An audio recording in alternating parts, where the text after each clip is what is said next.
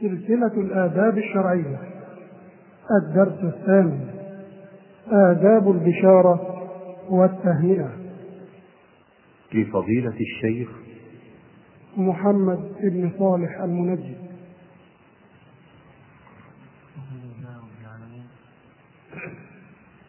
وصلى الله وسلم وبارك على نبينا محمد وعلى آله وصحبه أجمعين. وبعد. أما موضوع البشارة فإن البشارة يعرفها العلماء. ما يبشر به الانسان ما يبشر به الإنسان غيره من أمر. بكسر الباء البشارة. والبشارة بضم الباء. ما يعطاه المبشر بالأمر. إذا بشرك إنسان فأعطيته شيئا فهذه العطية تسمى بشارة. والأمر الذي بشرك به يسمى بشارة. قال ابن كثير رحمه الله البشارة بالضم يعطى البشير وبالكسر الاسم. سميت بذلك من البشر وهو السرور لأنها تظهر طلاقة وجه الإنسان. وهم يتباشرون بذلك الأمر أي يبشر بعضهم بعضا. والبشارة إذا أطلقت فهي للبشارة بالخير يعني هذا هو الأصل. ويجوز استعمالها مقيدة في الشر. كقوله تعالى فبشرهم بعذاب أليم. فبشرهم بعذاب أليم. وقد جاء في الحديث الصحيح في البخاري قول النبي صلى الله عليه وسلم ولكن المؤمن إذا حضره الموت بشر برضوان الله وكرامته فليس شيء أحب إليه مما أمامه فأحب لقاء الله وأحب الله لقاءه. وإن الكافر إذا حضر, حضر بشر بعذاب الله وعقوبته فليس شيء أكره إليه مما أمامه. طبعا الآيات التي فيها التبشير بعذاب الأليم الكفار أو البشارة بعذاب الأليم الكفار كثيرة. و استعمال البشارة في الخير هو الأصل. وقد وردت في القرآن في أشياء كثيرة فبشرناه بغلام عليم فبشرناه بإسحاق ومن وراء إسحاق يعقوب وبشرت مريم بكلمة من الله والبشارات التي ذكرت في القرآن في الخير كثيرة. إذا إذا استعملت البشارة في الشر لابد تستعمل مقيدة. مثلا بشر بعذاب ونحو ذلك. لا يقال بشر فقط بدون أن يذكر المبشر به لا لا يقال في الشر. لا يستعمل في الشر إلا مقيدا. والبشارة تكون من المخبر الأول. بخلاف الخبر فإنه قد يكون المخبر الأول والثاني والثالث كلهم مخبرون. أما البشارة فهي من المخبر الأول فإذا جاء واحد كرره فلا تكون بشارة.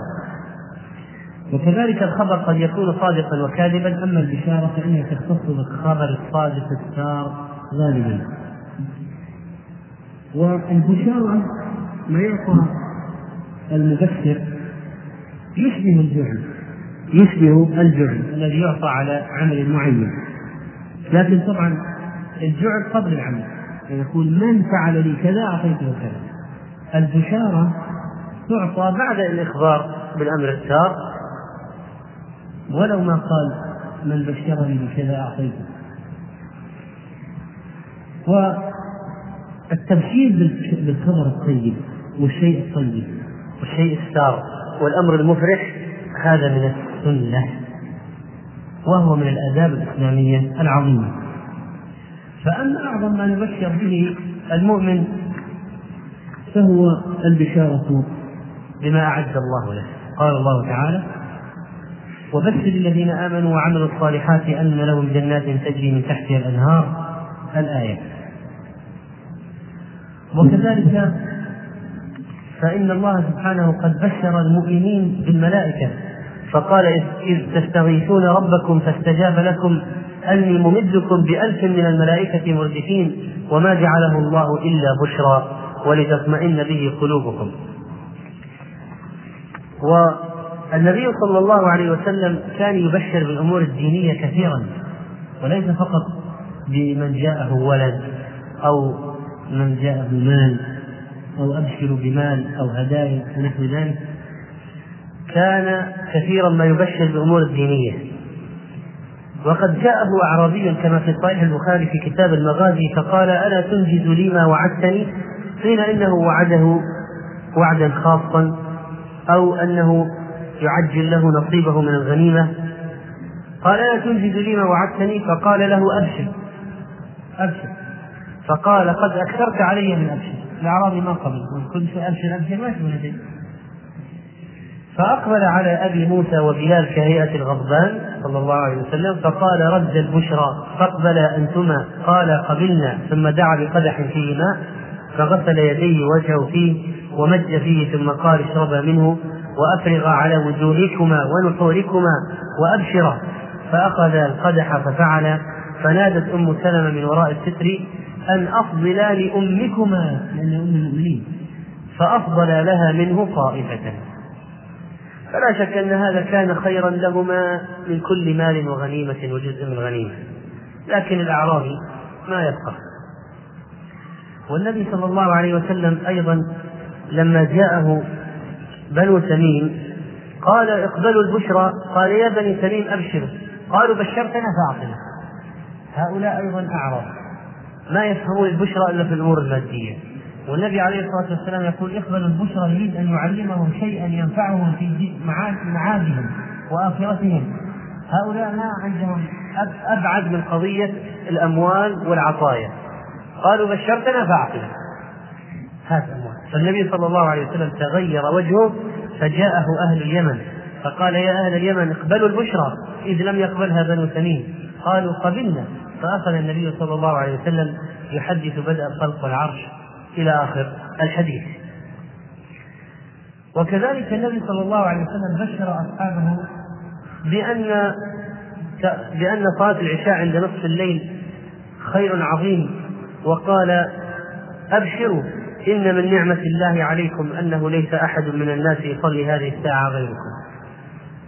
هذه كلها بشارات دينية. وكان الصحابة هذه بشارات عامة في بشارات خاصة دينية لبعض الصحابة. مثل قصة مثل قصة ثابت بن قيس.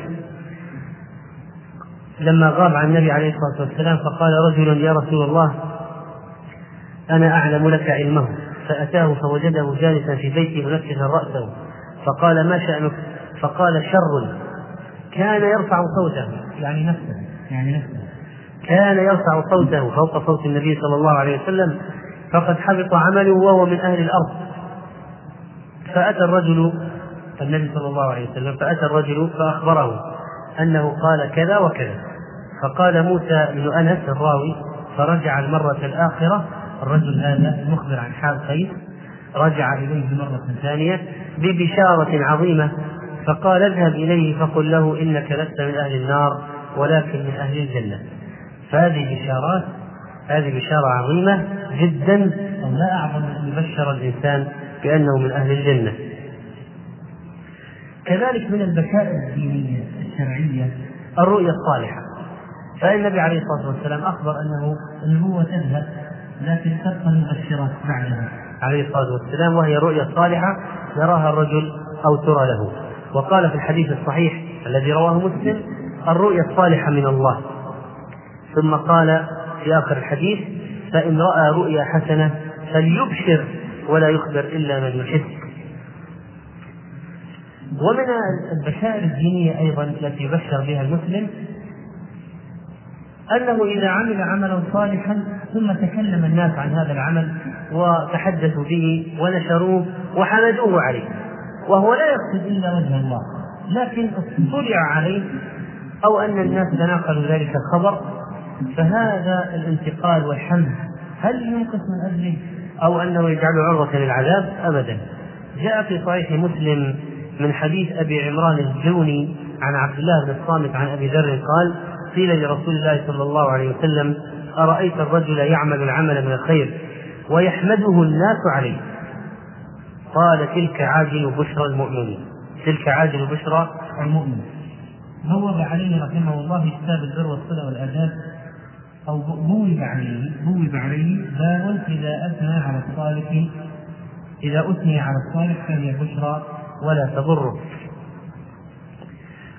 ومن الناس الذين يبشرون في البشرى تكون في مناسبات كثيرة منها المريض فقد عاد النبي عليه الصلاة والسلام أم أم العلاء.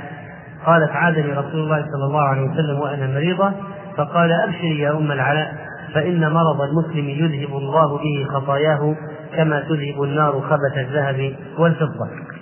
والبشارة للمريض جاءت في أكثر من حديث رواه الحديث السابق رواه أبو داود وهو حديث صحيح. ومن الناس الذين يبشرون بخلاف المريض أيضا طالب العلم يبشر كما جاء عند الدارمي رحمه الله تعالى عن صفوان بن قال عن عاصم عن زر عن زر زر بن حبيش قال غدوت على صفوان بن عسال المرادي وأنا أريد أن أسأله عن المسح على الخفين. فقال ما جاء بك؟ قلت ابتغاء العلم. قال ألا أبشرك؟ قلت بلى. فقال رفع الحديث إلى النبي عليه الصلاة والسلام إلى النبي صلى الله عليه وسلم وقال إن الملائكة لتضع أجنحتها لطالب العلم رضا بما يطلب. إذا يبشر طالب العلم بالأجر إذا رؤي أنه يطلب به وجه الله تعالى. كذلك من الناس الذين يبشرون بالأجر أهل المصائب مثل من مات له ولد كما جاء عند الترمذي وهو حديث حديث حسن قال حدثنا سويد بن نصر حدثنا عبد الله بن المبارك عن حماد بن سلمة عن أبي سنان قال دفنت ابني سنانا وأبو طلحة الخولاني جالس على كثير القبر. فلما أردت الخروج أخذ بيدي فقال ألا أبشرك يا أبا سنان؟ قلت بلى. فقال حدثني الضحاك بن عبد الرحمن بن عرزب عن أبي موسى الأشعري أن رسول الله صلى الله عليه وسلم قال إذا مات ولد العبد قال الله لملائكته قبضتم ولد عبدي؟ فيقولون نعم. فيقول قبضتم ثمرة فؤاده؟ فيقولون نعم. فيقول ماذا قال عبدي؟ فيقولون حمدك واسترجع. فيقول الله ابنوا لعبدي بيتا في الجنة وسموه بيت الحمد. وينبغي أن تكون النفسية نفسية التبشير للآخرين والفأل الحسن وانشراح الصدر والوجه الطلق هي سمة المؤمن. ولذلك النبي صلى الله عليه وسلم لما بعث معاذ وأبا موسى إلى اليمن قال يسرا ولا تعسرا وبشرا ولا تنفرا ولذلك الخطيب والواعظ ليس فقط يقول الناس صفة النار وعذاب جهنم وأهل النار وحال أهل النار دون أن يخبرهم بصفة الجنة وما أعد الله لأهلها وما فيها من النعيم المقيم وأنواعه وكذلك فإن الإنسان فإنه يجمع بين الترغيب والترهيب بين الترغيب والترهيب. وينبغي أن وينبغي أن يراعي في هذا حديثه عليه الصلاة والسلام عن ربه عز وجل إن رحمتي سبقت غضبي أيضا من مواطن البشارة التي وردت في السنة البشارة في الفتوح. كما بوب البخاري رحمه الله في كتاب الجهاد والسير باب البشارة في الفتوح. إذا فتحت فتح بل انتصر المسلمون ينبغي أن ينقل الخبر على أنه بشارة لعموم المسلمين ويخبر المسلمون بذلك وينشر هذا. هذا من البشائر السارة كما جاء في حديث جرير بن عبد الله في البخاري قال لي رسول الله صلى الله عليه وسلم ألا تريحني من ذي الخلطة؟ وكان بيتا فيه خثعم يسمى كعبة يمانية. كان هذا من أوثان المشركين. قال فانطلقت في خمسين ومائة من أحمس وكانوا أصحاب خيل. فأخبرت النبي صلى الله عليه وسلم أني لا أثبت على الخيل فضرب في صدري حتى رأيت أثر أصابعه في صدري فقال اللهم ثبته واجعله هاديا مهديا. فانطلق إليها فكسرها وحرقها فأرسل إلى النبي صلى الله عليه وسلم يبشره. يعني عند الفتح. وكان آه، المسلمون يرسلون البشائر إلى أبي بكر وعمر وعثمان للفتوح. كلما فتحوا شيئا بشر كذلك من المواطن التي يبشر فيها الشخص عند الموت. إذا كان من أهل الصلاح والخير فإنه عند الموت ونزول الموت به ينبغي أن يبشر يبشر بثواب الله. إذا كان حال حال أهل الصلاح حتى يموت وهو يحسن الظن بربه. ولذلك لما لما طعن عمر رضي الله عنه دخل عليه شاب من الأنصار فقال أبشر يا أمير المؤمنين ببشرى الله كان لك من القدم في الإسلام ما قد علمت ثم استخلفت فعدلت ثم الشهادة بعد هذا كله. فقال عمر ليتني يا ابن أخي وذلك كفافا الحديث. وكذلك ولد عمرو بن العاص عند وفاة عمرو بن العاص قال له ألم يقول لك النبي صلى الله عليه وسلم كذا وكذا ألم يبشرك بكذا وكذا؟ ومن البشائر المتعلقة كذلك البشرى بموت الطاغية. لو مات طاغية طاغوت فاجر إنسان مجرم جبار ظالم لو مات أو قتل فالبشرى بموته وقتله أيضا من من مما ورد في هذه الشريعة. والدليل على ذلك ما رواه البخاري رحمه الله تعالى في صحيحه في قصة ذلك الصحابي الذي أرسله النبي صلى الله عليه وسلم لقتل أبي رافع الذي كان يهجو النبي عليه الصلاة والسلام ويؤذي المسلمين فلما ضربه بالسيف ووضعه في بطنه وسمع صوت العظم خرج دهشا حتى قال حتى أتيت السلم أريد أن أنزل فأسقط منه فانخلعت رجلي فعصبتها ثم أتيت أصحابي أحجل فقلت انطلقوا فبشروا رسول الله صلى الله عليه وسلم فإني لا أبرح حتى أسمع الناعية. تأكد. زيادة. فلما كان في وجه الصبح صعد الناعية فقال أنعى أبا رافع. قال فقمت أمشي ما بي قلبة فأدركت أصحابي قبل أن يأتوا. مع مكسورة رجل صح لكن سبق ومشى ولحق أصحابه. وانتظر هو بالليل إلى الصباح يسمع الناعية قبل أن يأتوا النبي صلى الله عليه وسلم فبشرته فالبشرى إذا بموت طاغوت طاغوت أو طاغية من هذه الشريعة. ويستحب لمن جاءته البشرى مثل إذا بشر بغلام أو بشر بنعمة جاءته أن يعطي المبشر شيئا أن يعطي المبشر شيئا. قال ابن القيم رحمه الله في زاد المعاد في التعليق على قصة كعب رضي الله عنه. ولا بأس أن نذكر طرفا من هذه القصة العظيمة. قصة كعب رضي الله عنه وردت في عدد من كتب ودواوين السنة. في هذه القصة يقول في كتاب في كتاب الجهاد في صحيح البخاري عن عبد الرحمن بن عبد الله بن كعب مالك أن عبد الله بن كعب قال سمعت كعب بن مالك قال كان النبي صلى الله عليه وسلم إذا قدم من سفر بدأ بالمسجد فركع فيه ركعتين ثم جلس للناس وقص الحديث.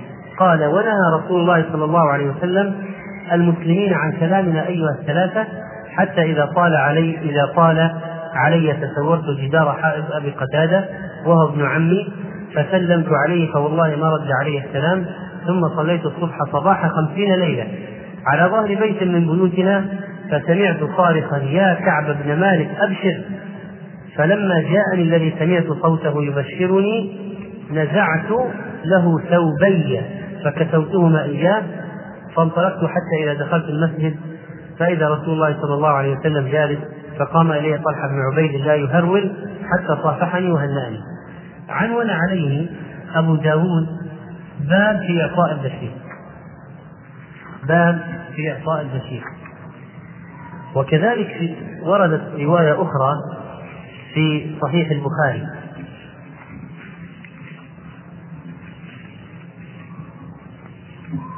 رواية في كتاب تفسير القرآن يقول كعب رضي الله عنه أنه في هذه الواقعة لم يكن من شيء أهم إلي من أن أموت فلا يصلي علي النبي صلى الله عليه وسلم. يعني كان همه الذي الذي أهمه وقت وقت هجري ومنع النبي عليه الصلاة والسلام الناس من كلامه قال كان الهم الذي أهمني وأطلقني أن أموت في هذه الليالي التي أنا مهجور فيها. فلا يصلي علي النبي صلى الله عليه وسلم أو يموت رسول الله صلى الله عليه وسلم فأكون من الناس بتلك المنزلة فلا يكلمني أحد منهم أحد منهم ولا يصلي ولا يسلم عليه. يعني كلاهما كلاهما بالنسبة له أمر مزعج جدا. فأنزل الله توبتنا على نبيه صلى الله عليه وسلم حين بقي الثلث الآخر من الليل ورسول الله صلى الله عليه وسلم عند أم سلمة وكانت أم سلمة محسنة في شأنه معنية في أمره. فقال رسول الله صلى الله عليه وسلم يا أم سلمة تيب على كعب؟ قالت أفلا أرسل إليه فأبشره؟ قال إذا يحطمكم الناس فيمنعونكم النوم سائر الليل.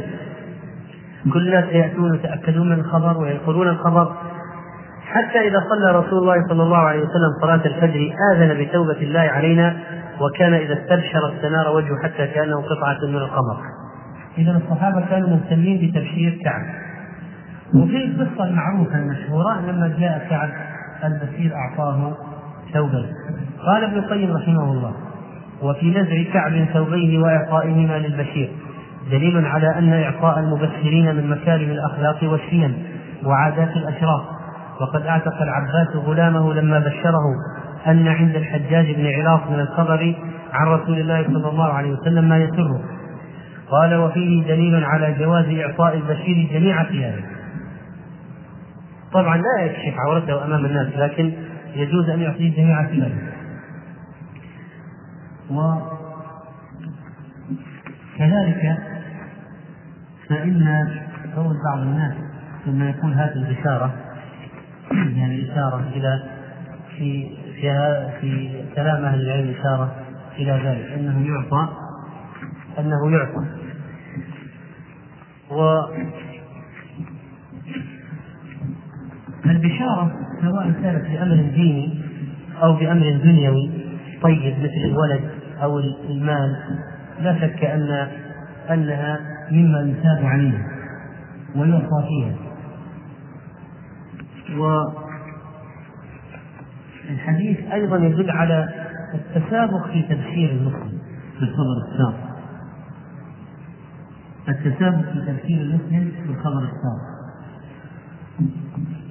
وأن المسلم إذا صار له شيء طيب من باب المشاركة الشعورية له أن يتسابق إخوانه في تبليغه أن الذي يسر قد حصل لذلك لما أرسل عمر ابنه عبد الله إلى عائشة يستأذنه أن يدفن مع صاحبيه فلما أقبل عبد الله قال عمر ما لديك؟ قال الذي تحب يا أمير المؤمنين أذنك فقال الحمد لله ما كان شيء أهم لي ما كان شيء أهم لي من ذلك و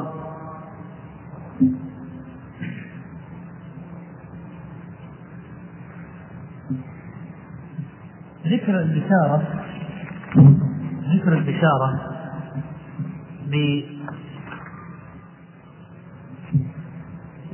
بالناس أو تبشير من يريد من الناس. لو جاء قال يقول أعطني كذا أو أريد منك خدمة فتقول له أبشر فهذا لا شك أنه من الأمور الطيبة التي جاءت بها السنة. فإن الصح... الناس لما سمعوا في المدينة أن مالا جاء به أبو عبيدة من البحرين مال عظيم جاءوا النبي عليه الصلاة والسلام صلوا معه صلاة الفجر. فقال أظنكم سمعتم أن أبا عبيدة قدم بشيء من البحرين. قالوا أجل يا رسول الله. قال فأبشروا وأملوا ما يسركم. فوالله ما الفقر أخشى عليكم ولكني أخشى عليكم أن تبسط الدنيا الحديث إذا إذا جاءك واحد يريد شيئا أنت بمقدورك أن تعمله له قل له أبشر. يريد منك مالا يريد مساعدة يريد أن تعينه على أمر من الأمور تقول له أبشر. فهذا مما ورد في السنة. كذلك من آداب البشارة الشرعية أن الإنسان إذا بشر بشيء يسره يخر ساجدا لله سجود الشكر. كما روى أبو داود في كتاب الجهاد عن النبي صلى الله عليه وسلم أنه كان إذا جاءه أمر أمر سرور أو بشر به خر ساجدا شاكرا لله. فالشاهد من الحديث قوله أو بشر به خر ساجدا شاكرا لله فإذا من آداب المبشر أنه يسلم شاكرا لله وأنه يعطي من بشره. وكذلك فإن المرأة إذا جاء من يخطبها من أهل الصلاح يقال لها أبشري. كما جاء عند أبي داود وحديث صحيح أن زينب لما انقضت عدتها أرسل النبي عليه الصلاة والسلام زيدا ليذكرها ليذكره عندها. فقال زينب فانطلقت فقلت يا زينب أبشري أرسلني إليك رسول الله صلى الله عليه وسلم يذكرك.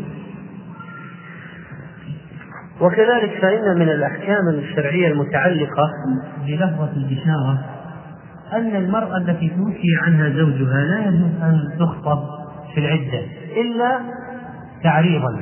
لا تخطب تصريحا تخطب تلميحا. من الكلمات التي أوردها العلماء في التلميح للمرأة إذا مات زوجها وهي في العدة لمن أراد أن يخطبها أن يخطبها أن يقال لها أبشري. كما جاء عن كما جاء في صحيح البخاري في كتاب النكاح عن منصور عن مجاهد عن ابن عباس فيما عرفتم به خطبة النساء قال يقول إني أريد التزويج ولوددت أنه تيسر لي امرأة صالحة. وقال القاسم يقول إنك علي كريمة وإني فيك لراغب وإن الله لسائق إليك خيرا أو نحو هذا. وقال عطاء يعرض ولا يبوح. يقول إن لي حاجة وأبشري وأنت بحمد الله نافقة وتقول هي قد أسمع ما تقول ولا تعد شيئا ولا يواعد وليها إلى آخره. فإذا كلمة أبشري من الكلمات التي يجوز لمن يخطب امرأة في عدة الوفاة أن يقولها فتكون من التلميح لا من التصريف ومن الطرائف أن أن بعض الفقهاء لما قال عبارة لا تسبقيني بنفسك يجوز أن يقول لها لا تسبقيني بنفسك قالوا أن رجلا مات فخرجت امرأة فخرجت امرأته أو في الجنازة. طبعا المرأة لا تتبع الجنازة لكن خرجت امرأته في الجنازة فقال رجل فاقترب منها رجل فقال لها لا تسبقيني بنفسك. فقالت قد سبقت. يعني في واحد قبلك وخطأ. فهذا بعض ما يتعلق بآداب البشارة وهي من الأخلاق الإسلامية الجميلة التي ينبغي المحافظة عليها ونشرها وإشاعتها في مجتمع المسلمين. نسأل الله سبحانه وتعالى أن يجعلنا ممن يبشرون عند موتهم بجنات النعيم وأن يختم أعمالنا بالصالحات. والله تعالى أعلم وصلى الله وسلم على نبينا محمد. فسبق أن تحدثنا أيها الإخوة في موضوع البشارة في نهاية الدرس الماضي. ونريد أن نتمم الكلام عن موضوع البشارة والتهنئة إن شاء الله.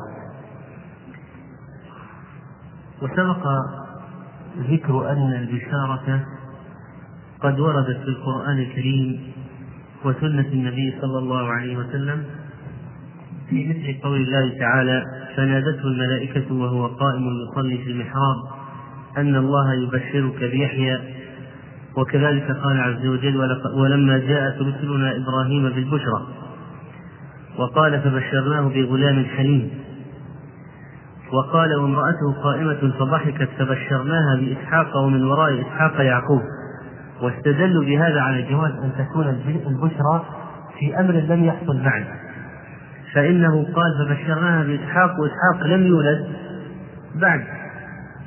ومن وراء إسحاق يعقوب كذلك. إذا يمكن أن يبشره بشيء يعلم أنه سيأتيه قبل أن يأتيه مثلا.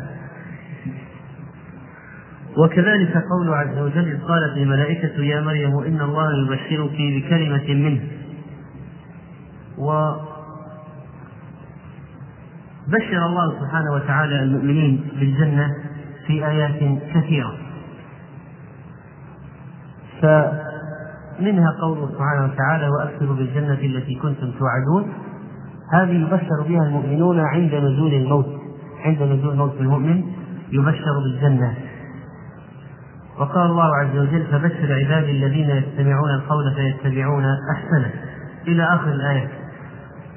عقد النووي رحمه الله في كتاب الأذكار بابا بعنوان استحباب التبشير والتهنئه وبعد أن أورد فيه بعض الآيات قال وأما الأحاديث الواردة في البشاره وأما الأحاديث الواردة في البشارة فكثيرة جدا في الصحيح مشهورة. فمنها حديث تفسير خديجة رضي الله عنها ببيت في الجنة من قصب لا نصب فيه ولا صخر ومنها حديث كعب بن مالك رضي الله عنه المخرج في الصحيحين. وكذلك فإن أحاديث البشارة التي سبق ذكرها في الدرس الماضي أمثلة لما تقدم. بالنسبة لموضوع التهنئة فإن التهنئة في اللغة هي بخلاف التعزية فيقال هنأه بالأمر والولاية تهنئة وتهنيئا. إذا قال له ليهنيك أو ليهنئك أو هنيئا إذا قال له أي عبارة من هذه العبارات فهذه تهنئة. والهنيء والمهنأ ما أتاك بلا مشقة ولا تنغيص ولا كدر الهنيء ما أتاك بلا مشقة ولا تنغيص ولا كدر والهنيء من الطعام الطعام السائل. واستهنأت الطعام يعني استمرأته. وقد تكون التهنئة تدخل في التبشير ولها مرادفات أخرى أو معاني كلمات أخرى تشترك معها في بعض المعنى مثل التبريك والترفئة ونحو ذلك. أما بالنسبة للتبريك مصدر برك فهو أن يقول الشخص للآخر مثلا بارك الله عليك أو بارك الله لك ومعنى هذا الدعاء للإنسان بالبركة. والبركة هي النماء والزيادة.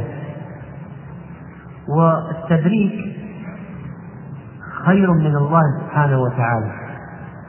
يصدر من حيث لا يحس الشخص. والبركة شيء لا يحصى ولا يحصر ولذلك قيل يقال لكل من يشاهد منه زيادة غير محسوسة أن فيه بركة. النبي صلى الله عليه وسلم ترك لعائشة طعاما من شعير تأكل منه بعد وفاة النبي عليه الصلاة والسلام أكلت منه مدة طويلة وهو لا ينتهي. ثم لما كالته قالت فكلته ففني. فإذا قد يكون الطعام مثلا الذي يبقى كثيرا بدون أن ينتهي أو أنه لا ينتهي إلا بعد مدة طويلة يحس الإنسان أن فيه بركة. المال مثلا يأخذ مالا فيبقى عنده ينفق منه ولا ينتهي بسرعة فيحس أن فيه بركة. ولا شك أن المال الذي فيه بركة يختلف عن المال الذي ليس فيه بركة. فمن آثار البركة في المال أنه لا ينفذ بسرعة. من آثار عدم البركة في المال نفاذه بسرعة. من آثار البركة في المال أن له نتائج محسوسة ينتفع بها الإنسان. من آثار عدم البركة في المال أنه لا ينتفع به. موضوع البركة موضوع طويل ربما يحتاج إلى درس خاص ولعله يكون في خطبة. موضوع البركة وأسبابها وما يتعلق بذلك إن شاء الله تعالى. لكن الدعاء بالبركة فيه يدخل في التهنئة. يعني من التهنئة أن تدعو للشخص بالبركة. ولنأخذ بعض الآثار والأحاديث في ذلك. فعلى سبيل المثال النبي صلى الله عليه وسلم أو أبو الأنبياء. إبراهيم عليه السلام قبل ذلك. إبراهيم أبو الأنبياء سمي بذلك لأنه ما من نبي جاء بعده إلا كان من نسله كما دلت عليه الآيات الواردة فيه ومن ذريته ثم ذكر بعد ذلك أنبياء كثيرين. كل نبي أتى بعد إبراهيم فهو من ذرية إبراهيم. فلذلك سمي إبراهيم بأبي الأنبياء. إبراهيم عليه السلام لما ترك هاجر وابنها في مكة كبر إسماعيل وتزوج وجاء إبراهيم بعد ذلك يتفقد تركته فجاء إلى الزوجة الأولى وحصل ما حصل من الكلام الذي لم يعجبه وبعد ذلك جاء إلى الزوجة الثانية ولم يجد ولده إسماعيل فسألها عن عيشهم وهيئتهم فقالت نحن بخير وسعة وأثنت على الله. هذه الزوجة المبرورة غير الكفورة البارة. نحن بخير وسعة وأثنت على الله. فقال ما طعامكم؟ قالت اللحم. قال فما شرابكم؟ قالت الماء. قال اللهم بارك لهم في اللحم والماء. فلذلك يقول أهل العلم إن اللحم والماء تناولهما والإكثار منهما يضر إلا في مكة. إلا في مكة فإن تناول اللحم والماء لا يضر بسبب دعوة إبراهيم عليه السلام. فهو دعا لهما فقال اللهم بارك لهم في اللحم والماء. وكذلك فإن النبي صلى الله عليه وسلم كان يدعو بالبركة لمن يزورهم فلما أتي بشراب شربه ثم ناوله الذي عن يمينه ثم قال فقال أبي وأخذ بلجام دابته بعدما طعم عندهم وأراد أن ينصرف ادعوا الله لنا فقال اللهم بارك لهم فيما رزقتهم واغفر لهم وارحمهم. اللهم بارك لهم فيما رزقتهم واغفر لهم وارحمهم. كذلك النبي صلى الله عليه وسلم لما طلب من الملكين أن يدخل بيته الذي في الجنة دعا لهما بالبركة. كأنه عند الطلب من الشخص. مثلا إذا أردت أن تقول أعطني هذا بارك الله فيك أن له دليل أن هذه الصيغة لها دليل. فقد جاء في صحيح البخاري في كتاب التعبير لما ذهب النبي صلى الله عليه وسلم مع الملكين قال لي هذه جنة علي طبعا في الرؤيا وهذاك وهذاك منزلك. قال ففما بصري صعدا فإذا قصر مثل الرباء مثل الربابة البيضاء. قال قال لي هذاك منزلك. قال قلت لهما بارك الله فيكما ذراني فأدخله. قال أما الآن في الحديث فلا حتى يكون دخول النبي صلى الله عليه وسلم بيته قصره يوم القيامة. في الجنة. فالشاهد أنه لما طلب شيئا قال بارك الله فيكما. ذراني الحديث. فلو طلبت شيئا فقلت مثلا بارك الله فيك افعل لي كذا ونحوه فله شاهد. وكذلك فإن النبي صلى الله عليه وسلم في قصة أبي طلحة لما مات ولده فامرأته أخفت الخبر وغسلت الولد وكفنته ووضعته في ناحية البيت وتزينت لزوجها حتى وقع عليها. ولما علم ولما علم غضب فأتى النبي صلى الله عليه وسلم. فالنبي عليه الصلاة والسلام قال أعرفتم الليلة؟ يعني أتيتها؟ قال نعم. قال اللهم بارك لهما. فولدت غلاما. خرجت ولدت غلاما وخرج منه رجل كثير يعني رجال كثير ومات شهيدا واسمه عبد الله وهو أخي أنس وهو أخو أنس بن مالك رضي الله تعالى رضي الله تعالى عنه. وكذلك فإن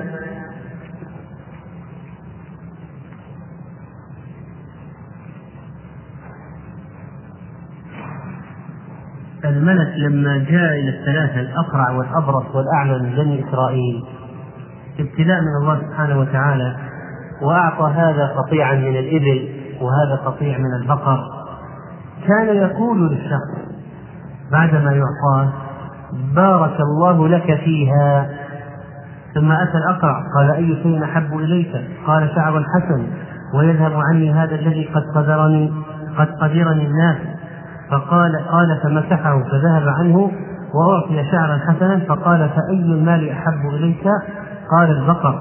فأعطي بقرة حاملا فقال بارك الله لك فيها. ولذلك توالدت وتكاثرت حتى صارت واد عظيم فلما دعا له بالبركة نتيجة ما جاءه من المال. فإذا إذا جاء الإنسان نعمة أو جاءه مال يدعى له بالبركة. كذلك من معنى التبريك المتعلق بالتهنئة ما جاء في حديث البخاري رحمه الله تعالى في زواج النبي صلى الله عليه وسلم بزينب بنت جحش فإنه لما تزوج بها ودعا الناس إلى الخبز واللحم فأكلوا حتى ما بقي أحد يدعى إلا دعي. حتى قال أنس فقلت يا نبي الله ما أجد أحدا أدعوه. فخرج النبي صلى الله عليه وسلم فانطلق إلى حجرة عائشة فقال السلام عليكم أهل البيت ورحمة الله. فقالت وعليك السلام ورحمة الله كيف وجدت أهلك؟ بارك الله لك. فتقرى حجر نسائه كلهن يقول لهن كما يقول لعائشة ويقولن له كما قالت له عائشة. إذا من تهنئة المتزوج أن يدعى له بالبركة. بعد الدخول أيضا. لأن عائشة قالت له بعد الدخول كيف وجدت أهلك؟ بارك الله لك. فإذا تزوج دخل وبعد الدخول مما يقال له كيف وجدت أهلك؟ بارك الله لك. وكذلك فإن الإنسان إذا عرض عليه شيء من المال وهو لا يريد أخذه يدعو بالبركة حتى لو أخذه.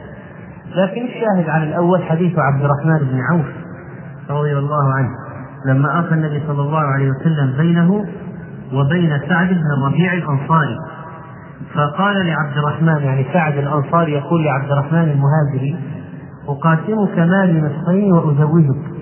قال بارك الله لك في أهلك ومالك دلوني على السوق هو تاجر يعرف التجارة. فكأنه يقول لا أريد أن آخذ منك شيئا دلوني على السوق وأنا أعرف طريقه وفعلا تاجر حتى صار له مال كثير.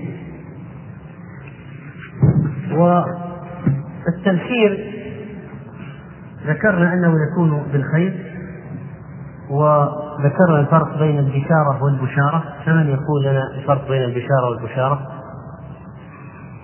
نعم. البشارة التبشير بالشيء والبشارة ما يعطاه المبشر. طيب. وقلنا أن الخبر الأول الذي يأتي قلنا أن الخبر الذي يأتي أولا المخبر الذي يأتي بالخبر أولا هو المبشر. وما بعده لا يكون مبشرا. فلو جاءك واحد قال أتاك ولد هذا مبشر. لو جاء الثاني قال أتاك الولد ولد لا يكون مبشرا بشارة للأول. ولذلك لو نذر فقال من بشرني هذه مسألة فقهية ذكرها الفقهاء. من بشرني من عبيدي بولد فهو عتيق. فجاءه أول واحد عبد بشره بالولد فهو الذي يعتق والثاني لا يعتق. طيب بالنسبة لما يتعلق بالتهنئة أيضا الترفئة هذه نوع هذه هذا نوع خاص من التهنئة وهو التهنئة بالزواج يعني لا يقال رفاه ترفئة وترفيا وترفيئا وترفئة إلا لمن هنأه بالزواج. ولذلك عرب كانت تقول بالرفاء بالرفاء والبنين. ومعنى الرفاء الالتئام والارتفاق والالتحام جمع السم و بالنسبة هذا بالنسبة لبعض ما يتعلق بالتهنئة من الأشياء القريبة منها ولنأخذ بعض الأحاديث التي وردت في التهنئة. من أشهر الأحاديث التي وردت حديث كعب بن مالك الذي أشار إليه النووي رحمه الله وغيره في هذا الباب قال البخاري رحمه الله في كتاب الاستئذان باب المصافحة. وقال ابن مسعود علمني النبي صلى الله عليه وسلم التشهد وكفي بين كفيه. وقال كعب بن مالك دخلت المسجد فإذا برسول الله صلى الله عليه وسلم فقام إلي طلحة بن عبيد الله يهرول حتى صافحني وهنأني. وقد وردت هذه طبعا هذه البخاري رحمه الله أتى هنا في معلقة لكن وصلها في صحيحة؟ طبعا ومسلم كذلك.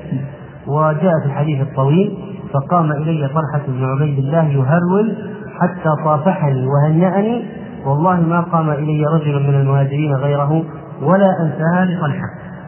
فالشاهد منه قوله هنأني. هنأه بأي شيء؟ بتوبة الله سبحانه وتعالى عليه. إذا هذه تهنئة تتعلق بأمر ديني. من فضلك اقلب الشريط.